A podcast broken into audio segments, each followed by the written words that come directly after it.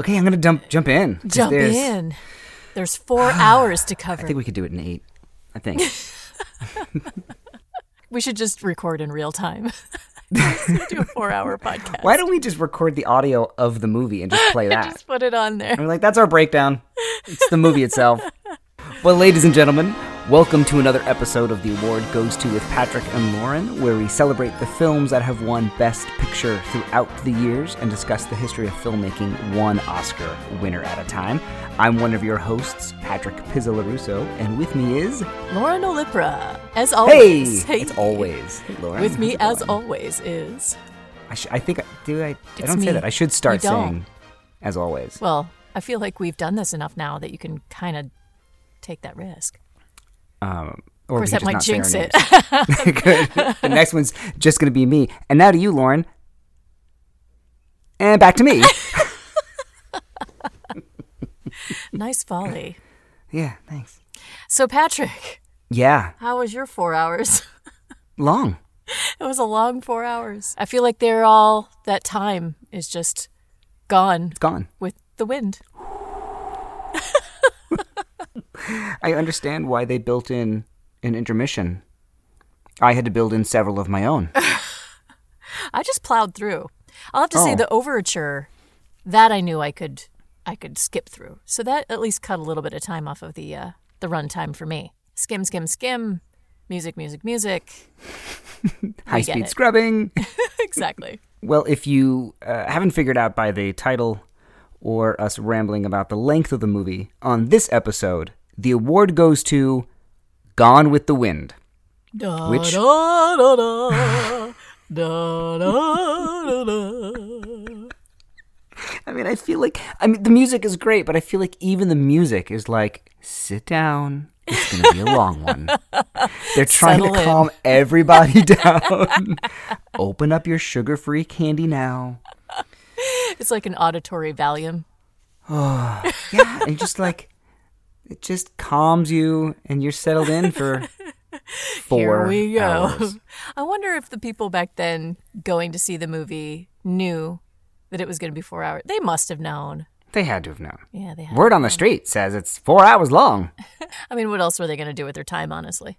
Nothing. Well, and some of them were waiting in line for hours to see it. So this is a day. That's a double people whammy. Invested a day. Double whammy. I hope they had restrooms. I think that's what the intermission was for. Actually, I think that was what the overture was for. So you could actually go to the bathroom before the movie started. Last call in the bathroom. Because they waited so long in line. Makes sense. It all makes sense now. Makes sense. Well, Gone with the Wind won Best Picture in 1940 for the 1939 season. All actually 3 hours and 58 minutes of it. Thank you very much, geez. Lauren. It won a ton of Oscars. William Cameron Menzies won an honorary award for the use of color, and it is a beautiful movie. Mm-hmm. I'm not ever going to argue that. It's a beautiful movie. Technicolor. Ooh, coming at you live in Technicolor. Vivien Leigh won for Best Actress. Hattie McDaniel won for Best Supporting Actress. Victor Fleming won for Best Director. Little controversy there. We'll get to that.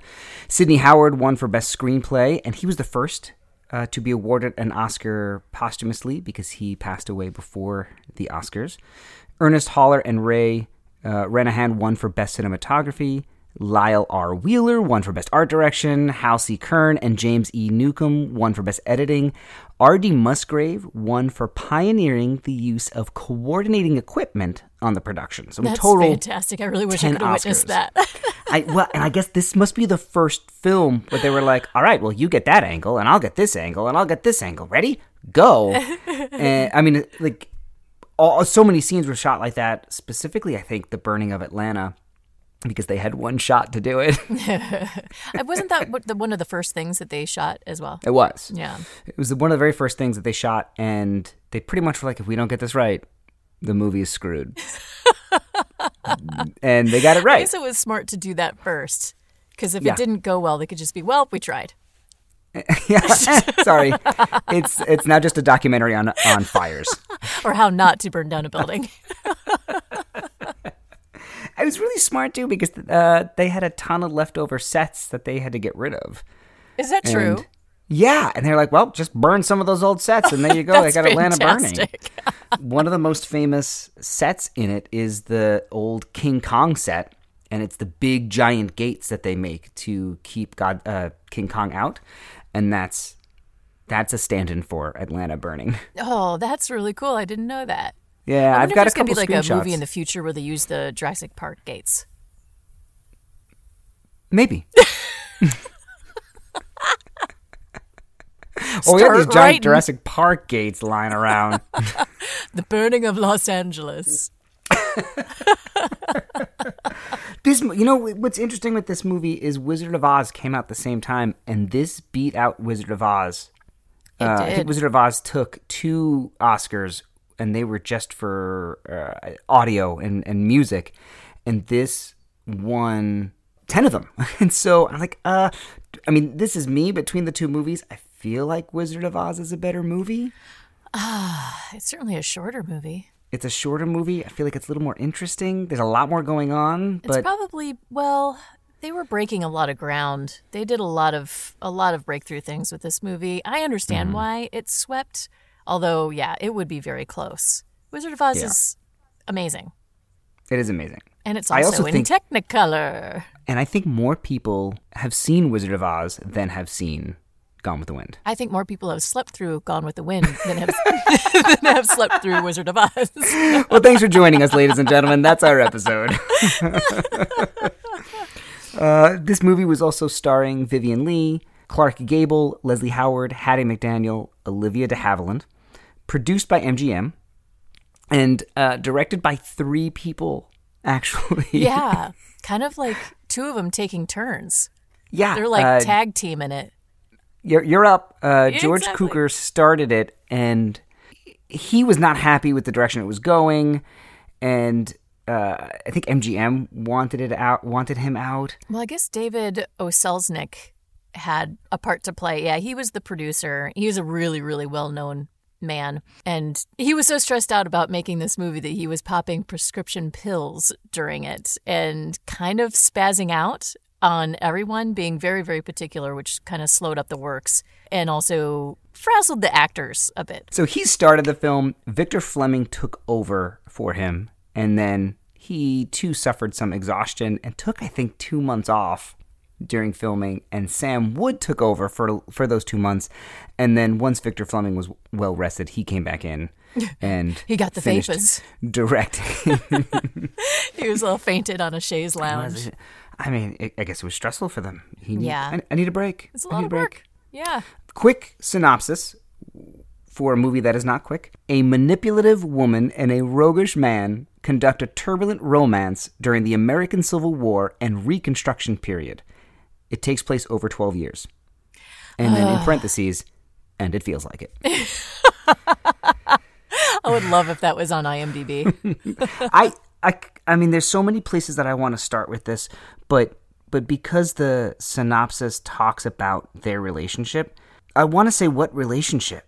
I don't think that they are the world's greatest love story, and it seems like that's what people take away. I think that is the common thread of the movie. It's the overarching carry through is the push and pull between the 2 of them. I can see that. Like, I think he's into her, but she from the beginning is in love with somebody else. It's just masochistic. The whole thing. It's I do like that Rhett Butler and Scarlett are essentially 2 halves of a whole. They're both scoundrels in their own way. Yes, and I'll totally agree with that. Yeah, they're meant for each other in that respect. But you're banging your head against the wall because it's clear that Rhett Butler is in love with her and he's pursuing her. And she is convinced she's in love with Ashley, which Ashley. I think is born. Ashley. Which I think was born just out of jealousy and just. I think so. It's just shallow. Also, Ashley is married to his cousin. Well, getting married in the beginning, yeah. Or getting married. There was a moment towards the beginning where they talk about how Ashley's family, they are a generation, like they're a family who just marries within the family. They all marry their cousins. Real nice deep gene pool going there. Way to perpetuate certain stereotypes about the South.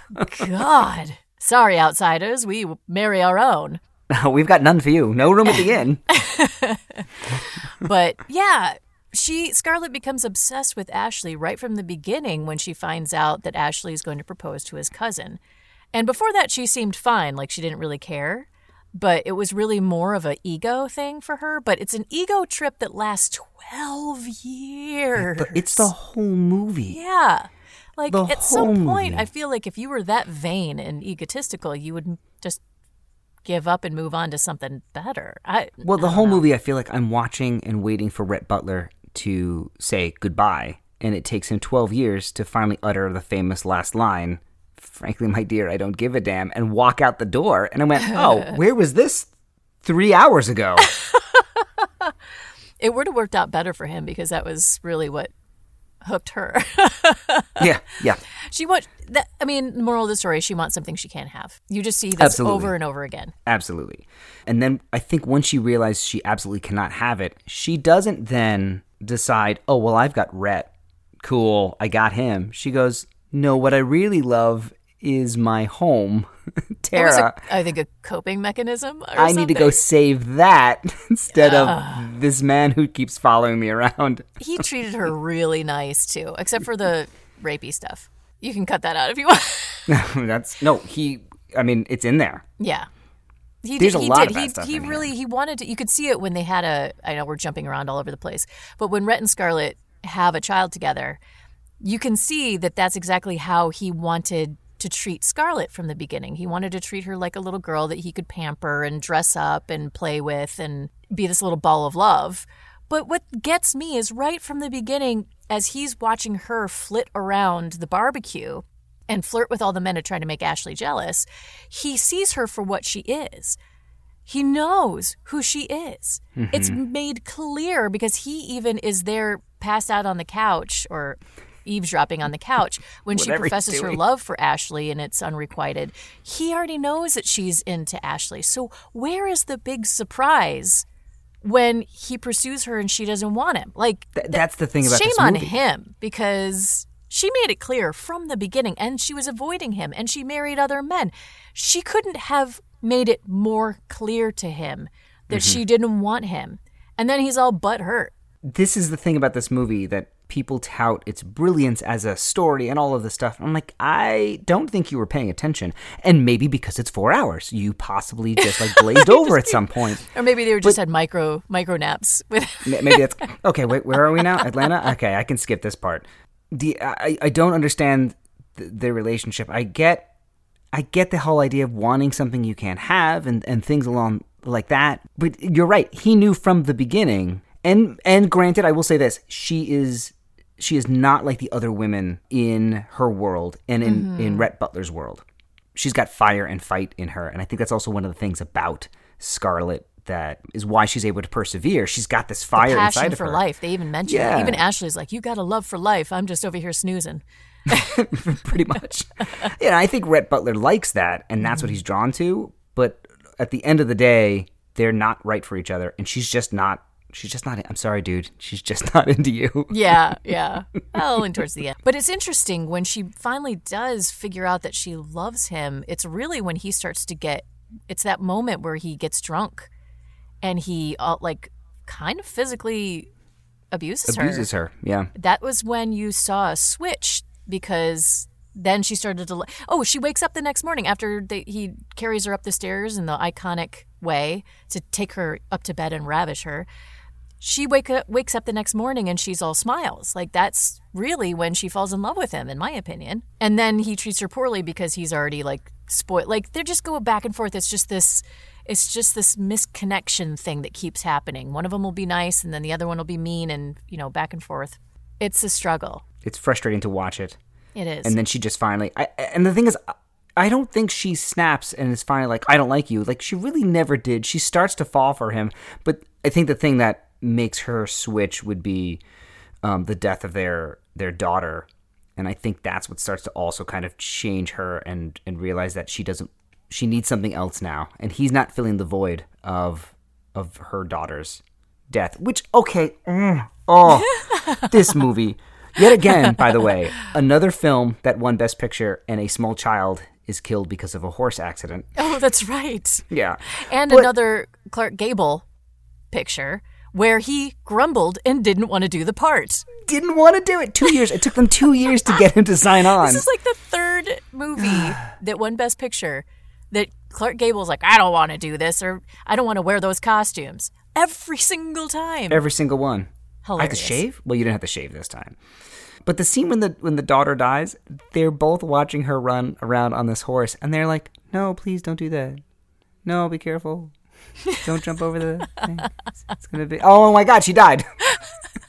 We didn't see that coming. It's really not something to laugh at, but it's like they just don't even get up. They're like, she'll be fine. She's just like a 5-year-old doing hurdles with a horse. What could go wrong? What could go wrong? I said before, this is a beautiful movie. This was the first film that was a color film to win Best Picture. Technicolor. And I guess in the beginning, they intended on it being black and white.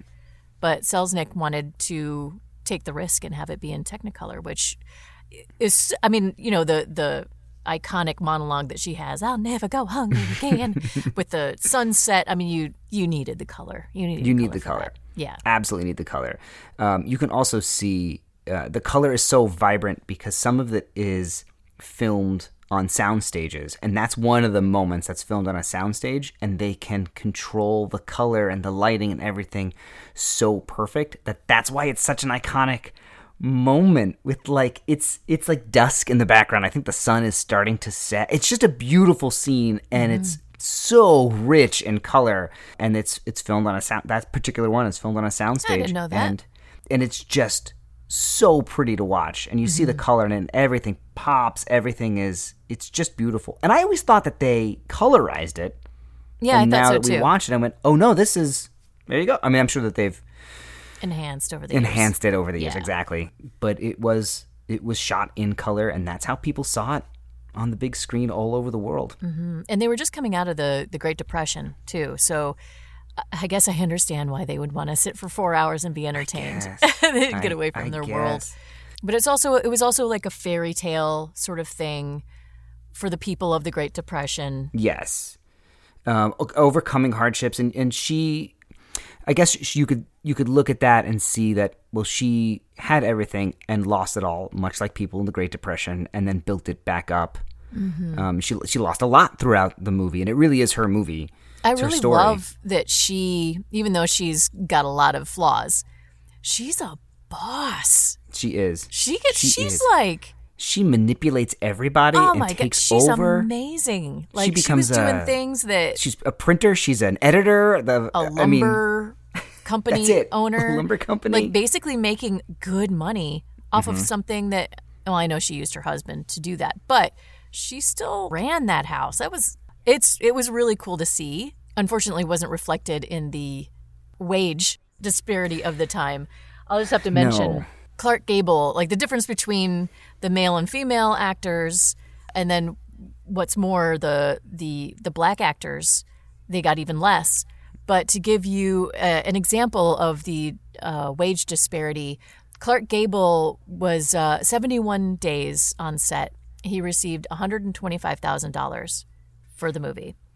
Vivien Leigh was 125 days on set. She got $25,000. Oh, God. Like, what? She is the lead character. She's the lead. They launched a nationwide hunt, and they saw, I think it was 1,400 women. Mm-hmm. And it was part looking for the right Scarlett, because the novel was such a hit that people were like, oh, Scarlett has to, you know, you have to choose the right person to be Scarlett. But it was also a promotional gimmick. Oh, absolutely. As well. Yeah. And also a lot of beauty queens from small hometowns were like, I'm going to be a star. I'm a Scarlett. But when it comes down to it, you have to have a trained actor. To carry a movie like this, you can't have a novice. You can't have somebody who's never acted before. That's ridiculous.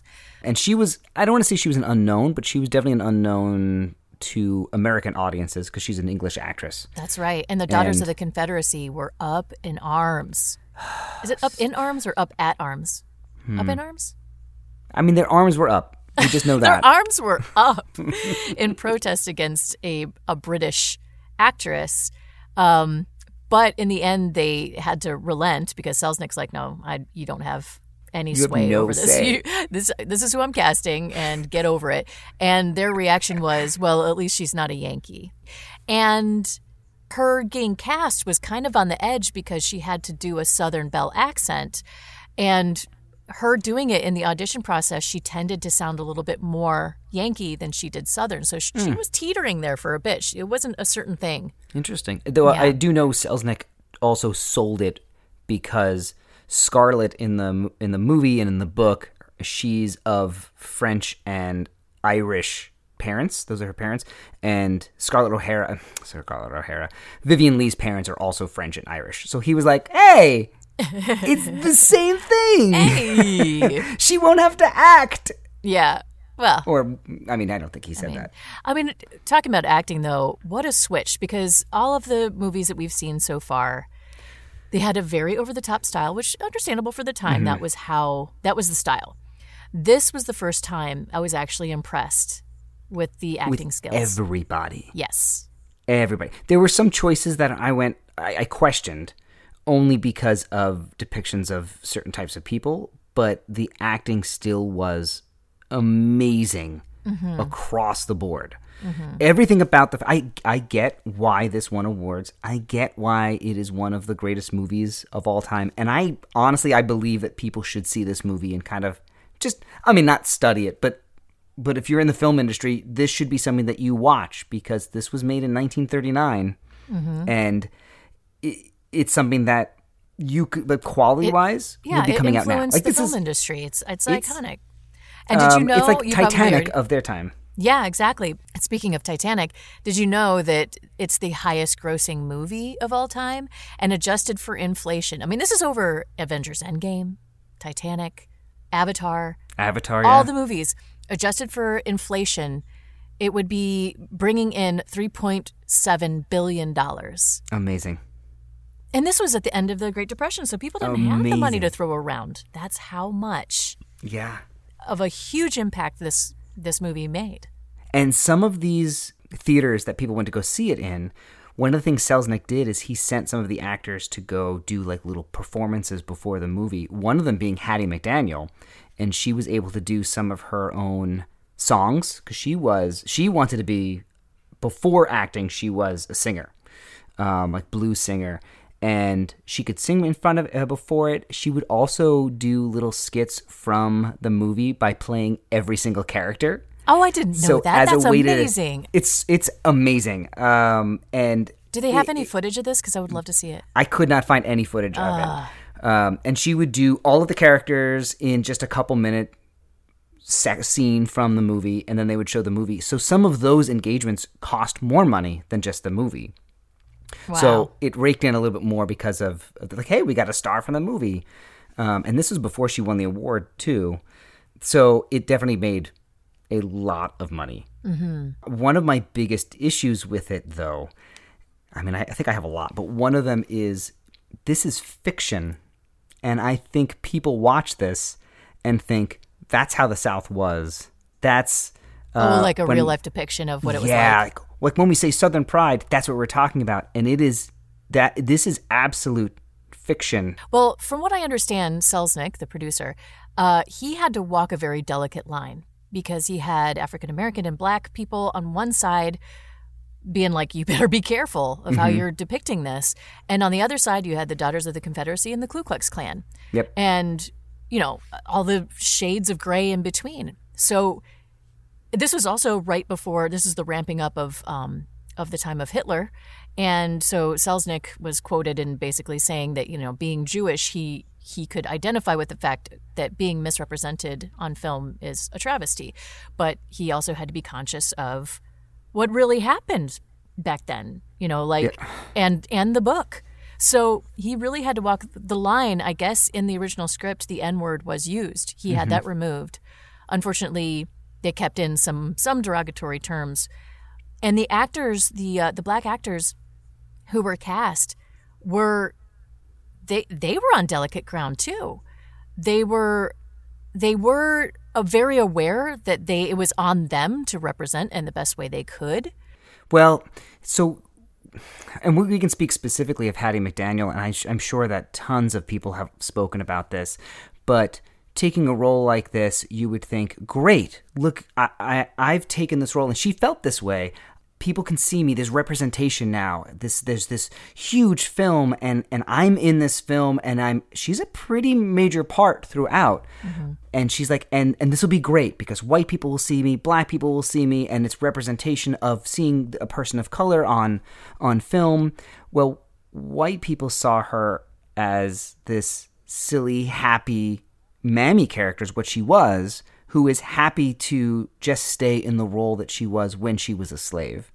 And so it perpetuated the stereotype of the quote-unquote good slave who doesn't want to leave and loves the family and all that stuff.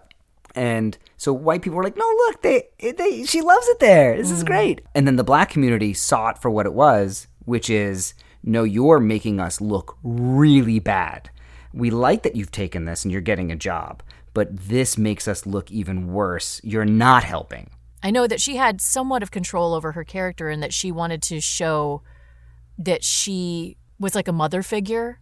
She did her best with what she was given. But yeah, I mean, I feel like it's just such a sensitive thing. No matter what you do, it's going to be taken in different ways. Like there is no winning. Especially in that time where we still have Jim Crow laws. When this film premiered in Atlanta, none of the black cast could go to the premiere because of horrible laws that they had there. Mm-hmm. Blacks and whites could not be in the same building together. That's so crazy. To his credit, Clark Gable was going to boycott the premiere and not go. And Hattie McDaniel actually supposedly talked him down and said, no, you go to it. You have to go. This is important. Go. From what I understand, they were good friends. They were tight buddies. From this, they became really good friends. And Clark Gable was on, even though he had a lot of bad characteristics, at the very least, he had a heart when it came to people of color. Even on set, there was segregation and discrimination. During some of the bigger scenes, they brought in porta potties, and they had porta potties for people of color and porta potties for white people. And there was a specific person who was an extra. And he was trying to get all of the black actors to come together to say something about it. And a lot of them were afraid to say anything because they wanted the job. They could be replaced. Mm-hmm. That's kind of how Hollywood is able to dominate, because we're all desperate for that job and we don't want to, ruffle the feathers. Yeah, exactly. So because he couldn't get them to rally, he went to Clark Gable. And he showed Clark Gable, and Clark Gable's like, well, I'm going to pull my name off of this movie if this isn't remedied. That's wonderful. So that's at least a good thing. A mark in the corner of Clark Gable. Well done, Clark Gable. Well done, Mr. Gable. Yes. Oh, you see, he is a good guy, aside from some of his other. Somewhat. Yeah. I mean, at least, his heart was in the right place with some things. It's just interesting that he's helping in that sense, but he's also making a movie that is so rooted in perpetuating some racist stereotypes and showcasing and romanticizing antebellum South and Reconstruction South. I mean, the movie, I'm going to read this. The movie opens with this title card crawl. And I think it basically lets you know what you're in store for with the sentiments towards slavery and racism and things like that. So this is what we first see after the initial titles. And it says, "There was a land of cavaliers and cotton fields called the Old South. Here in this pretty world, gallantry took its last bow. Here was the last ever to be seen of knights and their ladies fair, of master and slave. Look for it only in books, for it is no more than a dream remembered, a civilization gone with the wind." Oof. And I mean, that's lovely flowery language. Mm-hmm. It's pretty little bit of prose, but it tells you right away where Margaret Mitchell, which we didn't mention yet, but she's the author of the novel Gone with the Wind. That's where her beliefs were rooted. And she's basically saying, we can only remember the good times in a dream now. Yeah. Because someone took them away from us. They stole the good times. And I can understand that they're trying to push it as a fairy tale because of it being coming out of the Great Depression. People wanted to see something that was, princesses and princes and, fluffy things and all that stuff. But yeah, that I agree with you. That sentiment in the beginning is it's cringeworthy. It's very cringeworthy. it's been a long time since I've seen this movie, and watching it again, I'm like, I don't remember this at all. Yeah. Little crawl. Yeah, actually, I haven't seen, and I'm sure you too, but I hadn't seen Gone with the Wind in a really long time, and I'm not so sure that I've seen it in its full entirety. But I had to watch it for this, and I'll have to say, like, it didn't lose my attention. Same here. Seeing it as an adult, I definitely was like, oh, okay, I understood why it won all of the awards, and it was, you know, as acclaimed as it was. It makes sense. It was definitely a different experience to see it as a grown person. I remember seeing this as a kid, and by kid, it could have been high school, it could have been middle school. My grandfather was a big proponent of making us watch old movies, and this was one that we had to sit down and watch. They also had, in my grandparents' house, I remember they had, do you remember commemorative plates? Yes. They have the Rhett Butler scarlet plate of him with his white shirt open and like about to go in for a kiss. They had that commemorative plate somewhere hanging up. Is it worth something? Who knows? Was it worth the investment? Oh, I should have just eaten off of it. But it's been so long since I saw it, so I don't remember a lot. I mainly only remember the very beginning where Ashley and his brother is... they're courting Scarlett, and she's eating it up because the guys like her, and that's pretty much all that I remember after that as a kid. As seeing it as an adult versus your impression of it as a kid, what did you get this time around? It somehow got longer. I think because I knew how long it was going to be, I think it was okay. You know, sometimes if you have that expectation, like, oh, this is going to be a long one, you're okay. It's a much better movie than I thought it was. Mm-hmm. There's a lot more in there, and they're really trying to, you know, kind of like Cimarron. Cimarron showed or did a movie about the Oklahoma Territory and how it grew up from just stake your land, and around this family, this whole city grew up to, I don't want to say modern day Oklahoma, but Oklahoma in like the 30s. So we see. And I don't want to say the South because it really is pretty much Georgia-based and Atlanta-based, but we see the history of Atlanta in that little pocket of time right after the Civil War and Reconstruction and people trying to now, okay, how do we get on with our lives and how do we move forward?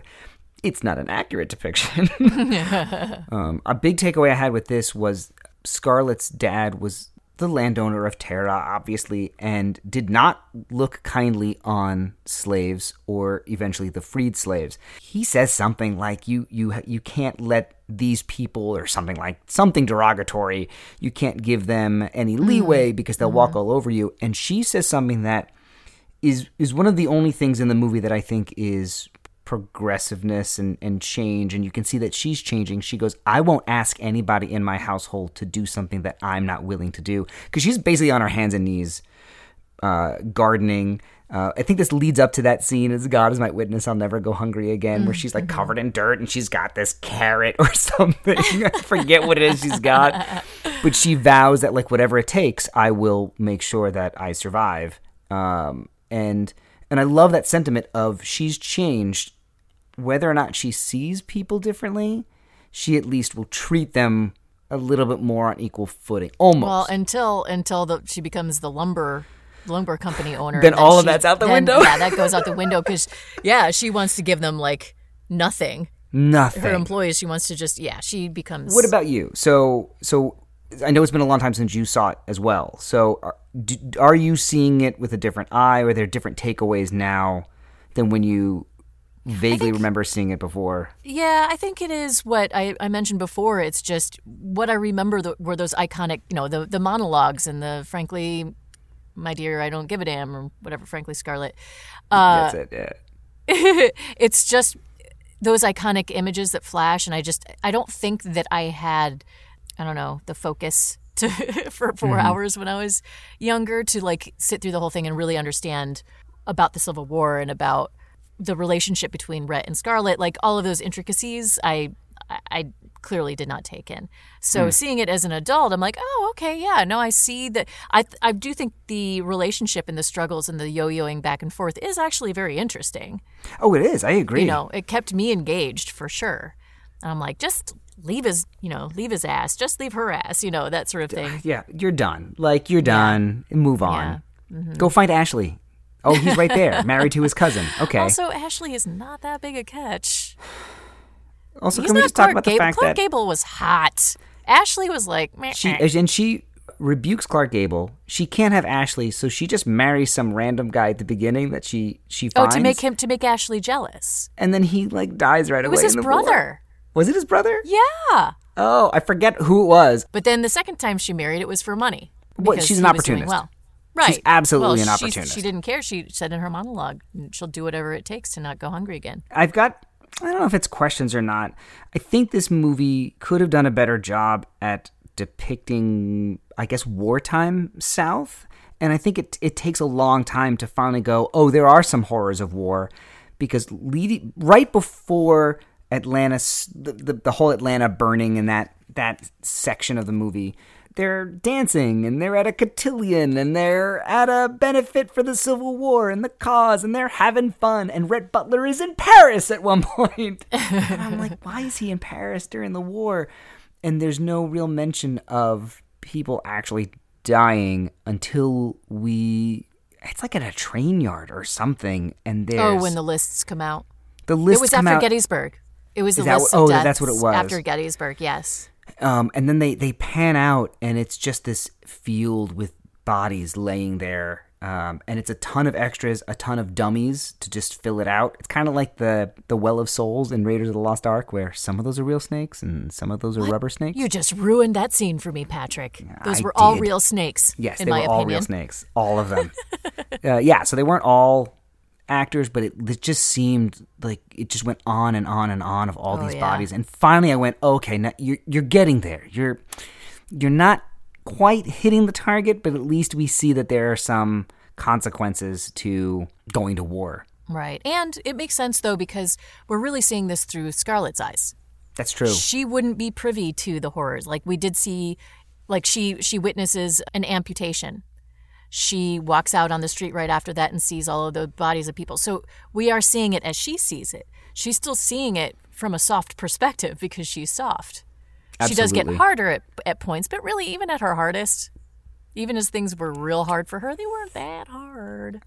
Not as hard as for some other people. She had it really easy. Well, she's privileged. She's absolutely privileged. And even in a time when she has nothing. The freed slaves from her household, and we're talking about like Mammy, Port, and Prissy. Yeah. They're still with her, and they're still running around doing things for her. So she still has this little bit of power. Again, like that's a terrible depiction, but she's got this support system, but she's still like, oh, my life is terrible. Oh, it's... And I'm like, you have so much... Mm-hmm. Right now, even in comparison, you have no idea. Yeah, your life is not terrible. Stop. I thought it was interesting. I want to bring this up, and I didn't take enough time to really look into it. But weren't the Irish like discriminated against? Like, it's interesting that this family would be Irish because they were lesser than at the time as well. They were, and I don't know if it was during that time or if it was at like the golden age of immigration during the 1800s, like I think maybe that time, because this is right after the Civil War, so it's a little bit different. I don't know when people suddenly went, oh no, Irish need not apply, because it's Scarlett O'Hara. Well, the Irish had their own land and had it for a while, like generations. They were wealthy. I just thought it was an interesting choice to make that family Irish. Did that cross your mind? It was something that I was like, this is weird. And I never noticed it before. And I went, oh, Tara is an Irish term. And it's Scarlett O'Hara and all of these things. Yeah. But it's okay for some reason. And maybe it's just okay because they have money. Maybe. But there still was, like, even within the wealthy society, there was levels of class. Because they were playing with that, too. Well, there's also, like, the older the money, the more respected you are. And I think that that family has probably been here for generations.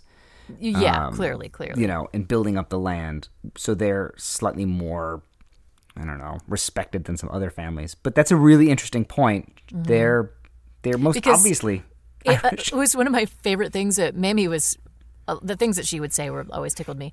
But like she was always trying to rail against the white trash. Mm-hmm. She's like, oh, don't you associate with that white trash.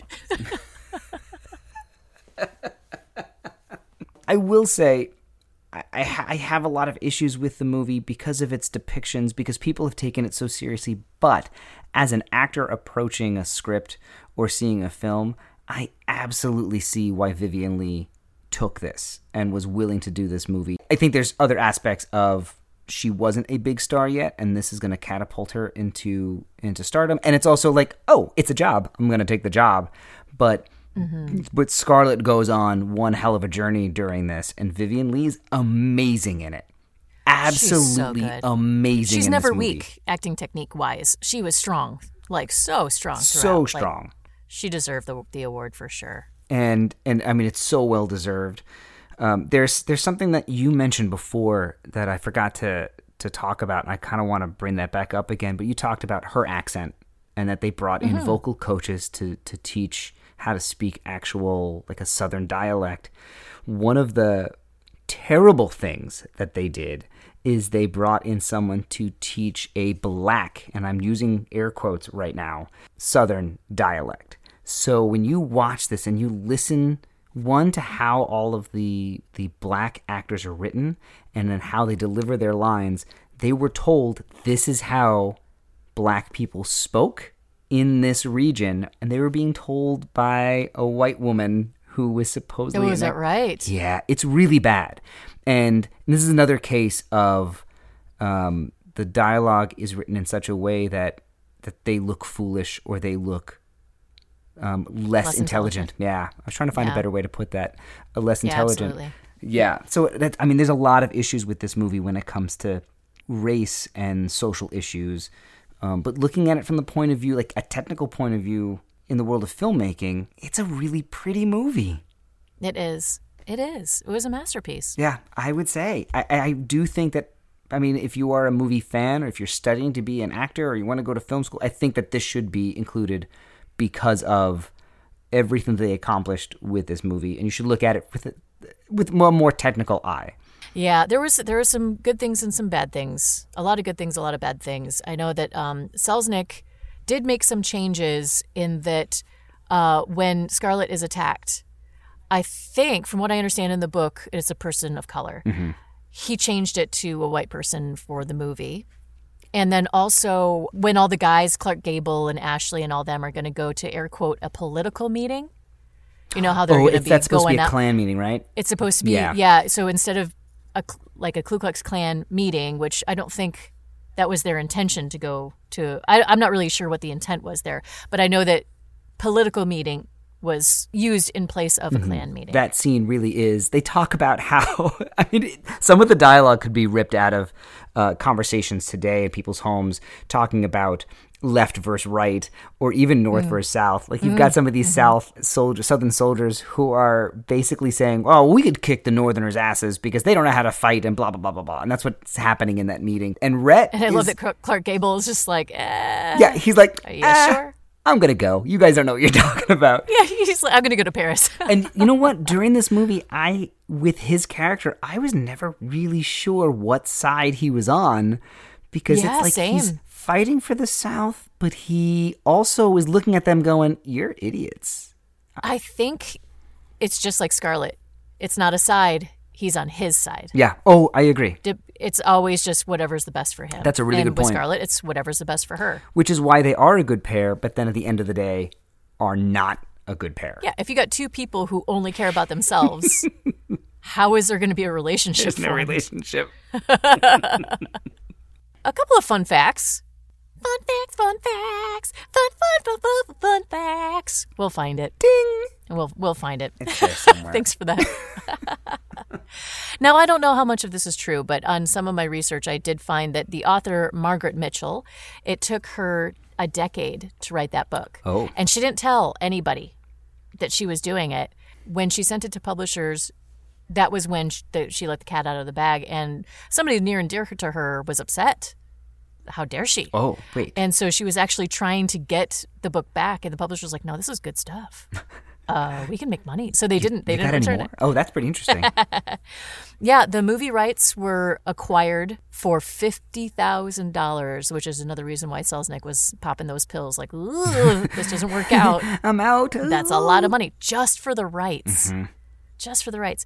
And here's a fun fact that I'm not so positive that this is true, but I thought it was hilarious that Margaret Mitchell wanted Groucho Marx to play Rhett Butler. She wanted the comedian to play him. Okay, clearly she's off her rocker. I mean, I would have loved to see. I can kind of understand that. I mean, the thing is, Clark Gable, he's got the looks, the suaveness. Like, he's kind of the Cary mm-hmm. Grant, you know, before Cary Grant.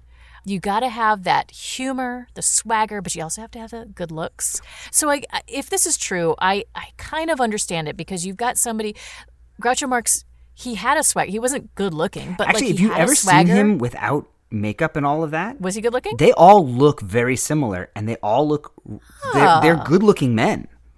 Well, maybe you should put that up on Instagram so people can see what they look like without. Well, because there was it Zeppo? Zeppo was the fourth brother who just wanted to do straight films. Yeah. He didn't want to do any comedy, and he was like the leading man. He was always the straight man to their comedy, and finally he was like, I'm done with this comedy thing.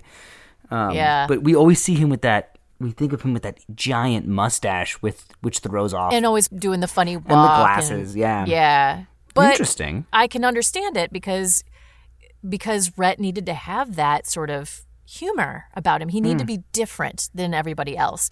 Now, Clark Gable, I think, was the right choice in the end, but I think it would have been interesting to see Groucho Marx as Rhett Butler. Yeah. I just pictured Groucho as Rhett, like trying to carry her up the stairs. I picture him with the cigar, and he's like, frankly, Scarlett, I don't give a damn. Yeah, that's it right there. It's like, frankly, Scarlett, I don't give a damn. And the duck falls down. The duck on like strings falls down next to him. One thing that we didn't talk about, and we'll bring that up right now, which I think is common knowledge, Hattie McDaniel won Best Supporting Actress at the 1940 Academy Awards. Rightly so. She's amazing in this movie. She was amazing. She was the first person of color to win an award. But unfortunately, because of the times, she wasn't allowed to be present at the ceremony. And Selznick basically pitched a fit and said she has to be there. Also, the results were kind of leaked beforehand. Ooh. So the Academy was like, I guess we have to have a table for her because she's going to get an award. So she was in the back of the room in a table with her agent and I think her partner at the time. She went up, she accepted her award, and then she went back to the table and basically was ignored for the rest of the night and leading up to that. And none of the other actors of color were allowed to attend. None of the actors of color were allowed to attend. She couldn't even sit with the main cast. She had to be segregated to just like this table up against the wall in the back of the room. Yeah, she was the first to win, and she was the only one for 24 years until Sidney Poitier. 24 years. 24 years later. Yeah, that's when the next one happened. Unbelievable. Mm-hmm. Yeah.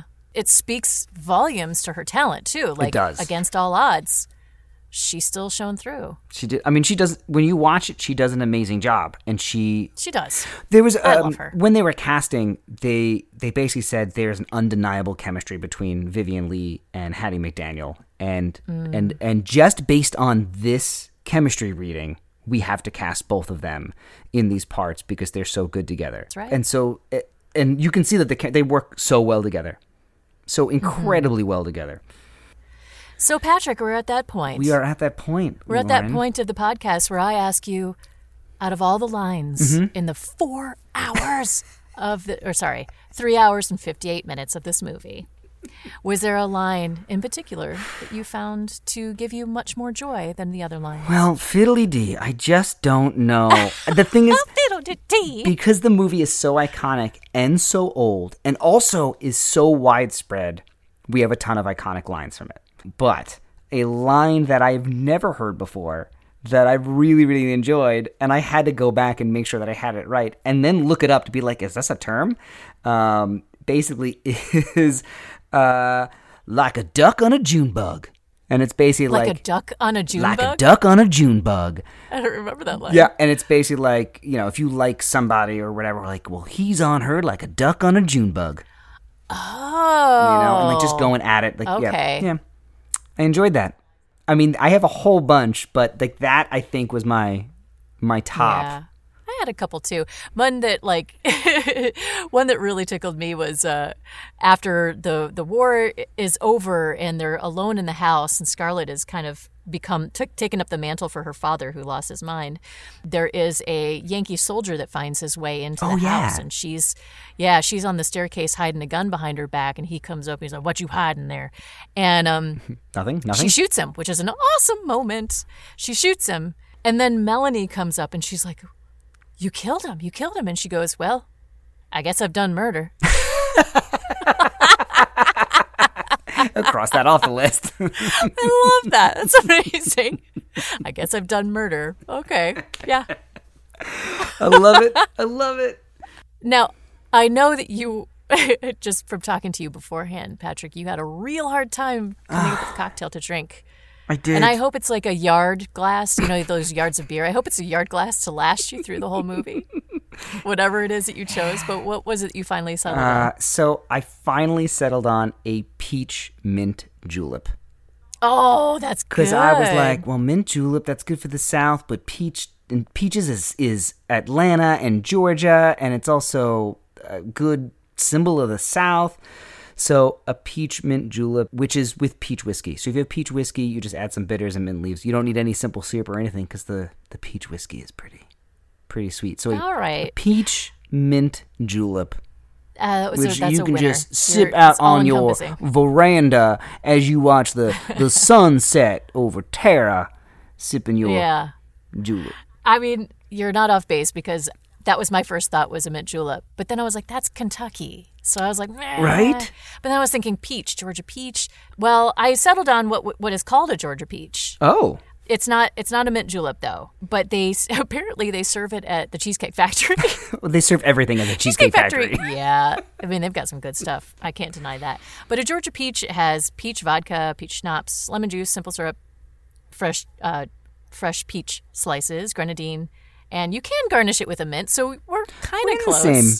Same ballpark. Yeah, but yours is a little bit more minty and more southern. Yeah, it just felt... No, yours too. Like I mean, a southern drawl sip on that. Yours is called a Georgia peach. I mean, I think these are great drinks, Lauren. Yes, I think that's kind of the first time that ours have coincided. I was really afraid that if I just chose a mint julep, that's what you were going to get. And I'm like... I would have too. I'm so screwed. I don't know what to choose.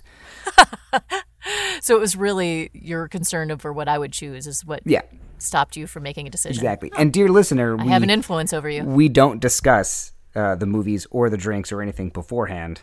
And so at some point, I think we try to sometimes. We're like, we'll get done. Patrick always watches before me, but I'll get done watching.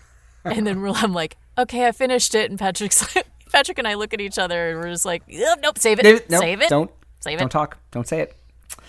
Well, that about wraps it up for Amara. Oh, no, we've got 3 hours and 58 more minutes to go on this podcast. All right, so buckle up, everyone. Here we go. Da, da, da, da, so, the movie starts. Da, da, da, da. Well, ladies and gentlemen, thank you for joining us. Remember to rate, subscribe, leave a review, follow us on Instagram at The Award Goes To Podcast. And this episode pretty much brings our first official season to a close. We did it! We did it! Wah, wah, wah, wah, we've covered the first decade, so the 30s, ending in 1940, and a few years in the 20s when the Oscars first started. So we did like the first 13 or so years of movie making and history. And our next episode, we're going to do just like a quick little wrap-up episode of our thoughts of these first couple of movies. And then after that, we're preparing for Season 2. Season 2. I hope we don't get canceled. I hope not. You know what? I'm going to give you a little spoiler. We'll leave this on a cliffhanger. It starts in 1941. Dun, dun, dun. I mean, I guess technically 1940 because that's when the movies were made. Right. That's not really a cliffhanger. No, that was really... Well, so join us next time as we wrap things up. Da da da da. I'll never do a podcast again.